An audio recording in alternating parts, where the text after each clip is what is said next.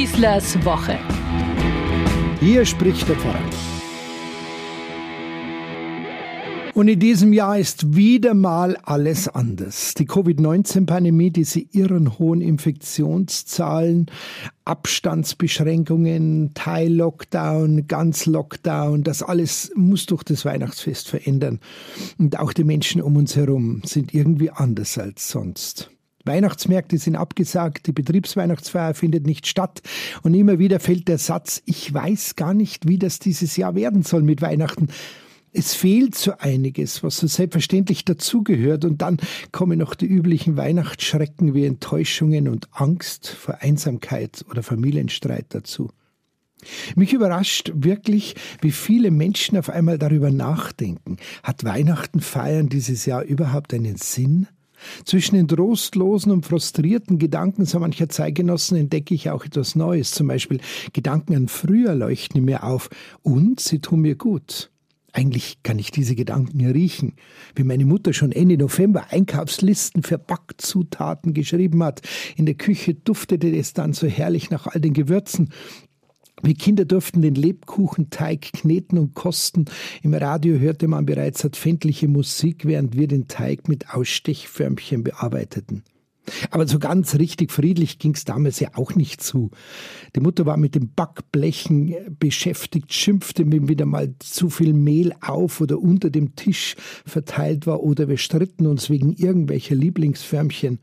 Oder die Mutter war frustriert, wenn ein Backblech wieder mal etwas angebrannt aus dem Ofen herauskam.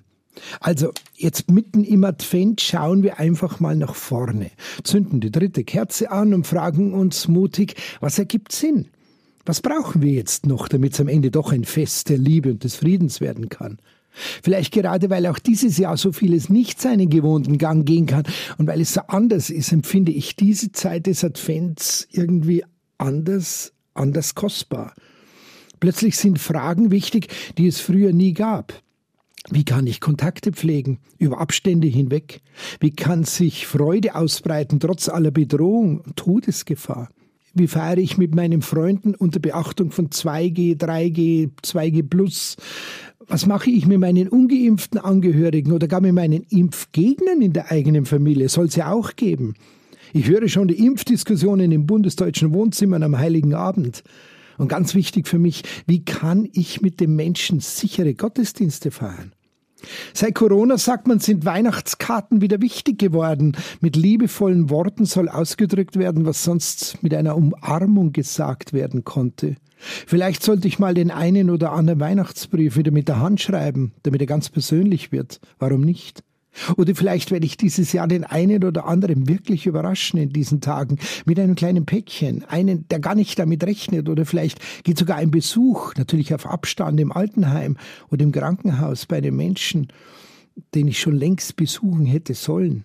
Oder vielleicht einfach nur anrufen, vor allem aber einfach mal bewusst hinhören, sich Zeit nehmen und zuhören.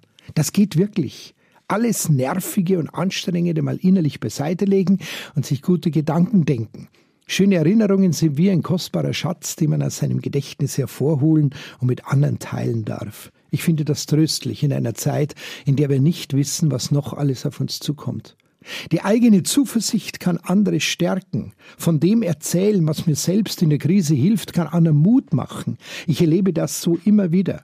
Da gibt es Menschen, die sich nicht entmutigen lassen und die mir Mut machen mit ihrem Lächeln, mit einer witzigen Idee oder einer tollen Aktion, die andere überrascht und mit Lebensfreude angesteckt hat.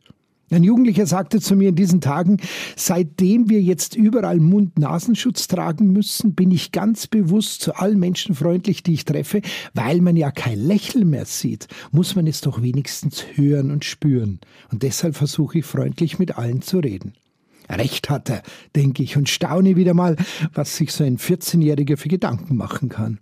Und irgendwie klingen seine Sätze in meinen Ohren wie ein Prophetenwort des guten alten Jesaja, den wir im Advent so oft hören. Tröste, tröste mein Volk, spricht euer Gott und redet freundlich mit den Menschen der Stadt.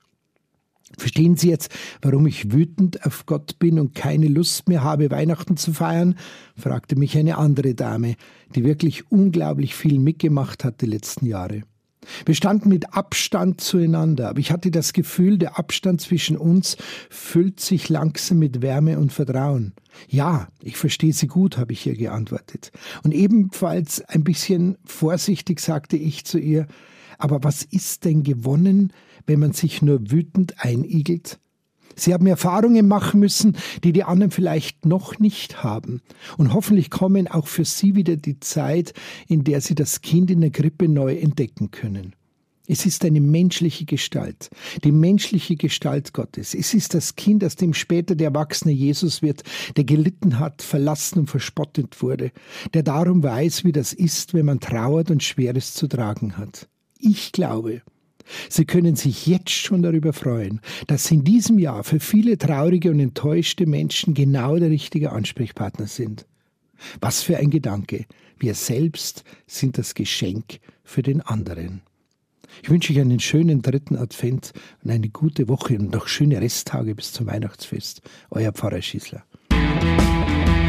Schießlers Woche, ein Podcast vom katholischen Medienhaus St. Michaelsbund und dem Münchner Kirchenradio.